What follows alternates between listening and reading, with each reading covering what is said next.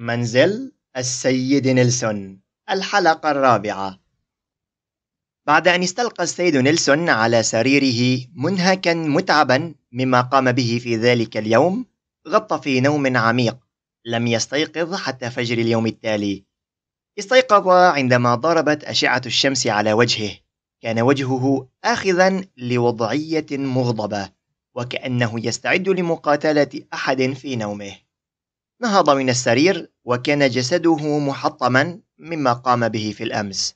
فتح باب غرفته نازلا للأسفل. كانت ميليتيا ما تزال نائمة. قال بصوت منخفض: ميليتيا الغبية ما زالت نائمة. وسار باتجاه المطبخ وفتح بابه ذو الأزيز المرتفع. لقد رأى على الطاولة شيئا غريبا، شيئا لا يألفه، شيئا لا يتذكر طعمه، ولكنه يعرف شكله جيدا. بحق السماء، أليست كعكة؟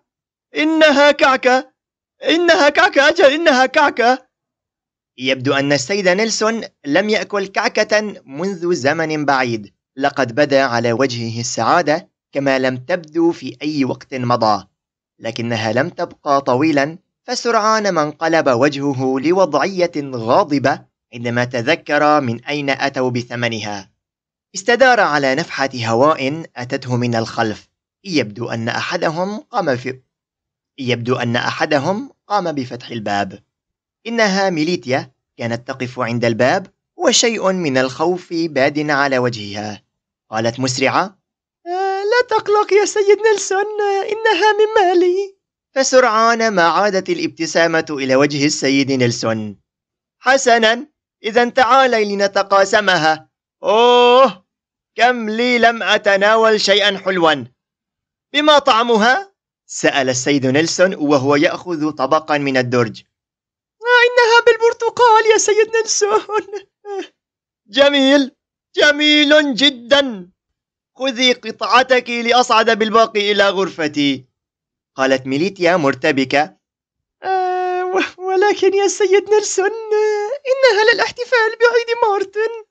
استدار فجأة السيد نيلسون ولمعت عيناه. مارتن؟ قالها بتعجب. ومنذ متى كان لمارتن ميلاد؟ كيف يعني يا سيد نيلسون؟ إنه اليوم الذي ولد فيه.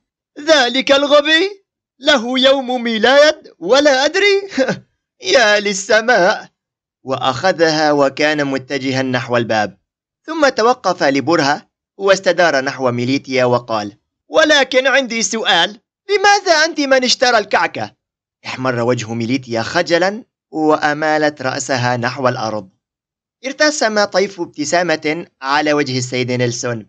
يا حبيبي، في بيتي عشاق ولا أدري، ولكنه ليس سيئا، فسوف نأكل كعكة لذيذة بسببهم. تعالي تعالي تعالي يا ميليتيا وخذي قطعة لك ولمارتن. قالت ميليتيا مسرعة: لكن هناك بعض الأصدقاء سيحضرون يا سيد نيلسون، وقطعتان لن تكفيهم. وما شأني؟ أحمد الله أنني تركت لك ولمارتن قطعتين، فمن المفترض أن أصادرها كلها بحكم العشق الممنوع في منزلي. انكسرت معنويات ميليتيا، ولكن ما عساها تفعل. أخذت القطعتين ووضعتهم في الثلاجة، وخرج السيد نيلسون صاعدا نحو غرفته. كان السيد نيلسون يعلم تماما أن الكعكة كبيرة ولن يستطيع إنهاءها بمفرده. أنت لا تأكل همومي، سأكلها كلها حتى لو كنت سأمرض بسببها. وأغلق الباب خارجا. بعد أن خرج السيد نيلسون من باب المطبخ، بدأت ميليتيا تنهال عليه بالدعوات واللعنات بصوت خافض، لأنه أخذ منها كعكتها، حتى أنها خلال أقل من دقيقة قد ألقت عليه وابلا من الدعوات. ثم ماذا حدث؟ خلال لحظات سمعت صوت ارتطام وصوت السيد نيلسون يصرخ من الدرج. خرجت ميليتيا لتستكشف الأمر، فرأت السيد نيلسون واقعا على درج السلم، ويبدو أنه قد أصاب كاحله جراء سقوطه، والكعكة كانت مرمية على الأرض وقد امتلأت الأرض بها. قالت ميليتيا مسرعة: أوه يا سيد نيلسون، ماذا حدث لك؟ ماذا جرى؟ إني أشم السجاد. يا لك من خرقاء، لقد وقعت على الأرض كما ترين. هل ترينني أتشمس على الشاطئ أم ماذا؟ وانحنت ميليتيا لتساعد السيد نيلسون. تلك الأرض اللعينة، لقد تعثرت ووقعت على الأرض، قالت ميليتيا في نفسها. هذا جراء فعلتك لأخذ الكعكة. أصعديني إلى غرفتي يا ميليتيا، يبدو أنني لويت كاحلي. وتلك الكعكة، يا للأسف لم أستطع حتى أن أقوم بلعق الكريمة. لا بأس، قومي بجمعها. لا بأس، سأحاول أكلها إذا كان هناك منها شيء صالح، وأبقي القطعتين تلك التي أعطيتك إياهما، سوف أقوم بأكلهما. لا تأكلوهم، ها؟ لم أذق طعم الكعك منذ سنوات، حتى أنني لا أتذكر متى أكلت آخر مرة، قالت ميليتيا في نفسها. لنرى إن كنت ستجدها قبل أن نأكلها. وساعدت ميليتيا السيدة نيلسون لكي يصعد إلى غرفته، فقال لها: يبدو أنني لن أستطيع المشي في الأيام القادمة، سوف تكونين عونا لي. أجل، يبدو أن ذلك الكاتب الأبله لن يدعني وشأني، ها قد جعلني كسيح الفراش. أيها المستمعون، إذا مت في آخر المسلسل فهو بسبب هذا الكاتب. ارفعوا قضية ضده على تعذيبه وقتله لي. تعاطفوا معي قليلا أرجوكم، ولكن أي تعويض يأتيكم من القضية فهو لي، لن أسامحكم. ضعوهم معي في قبري.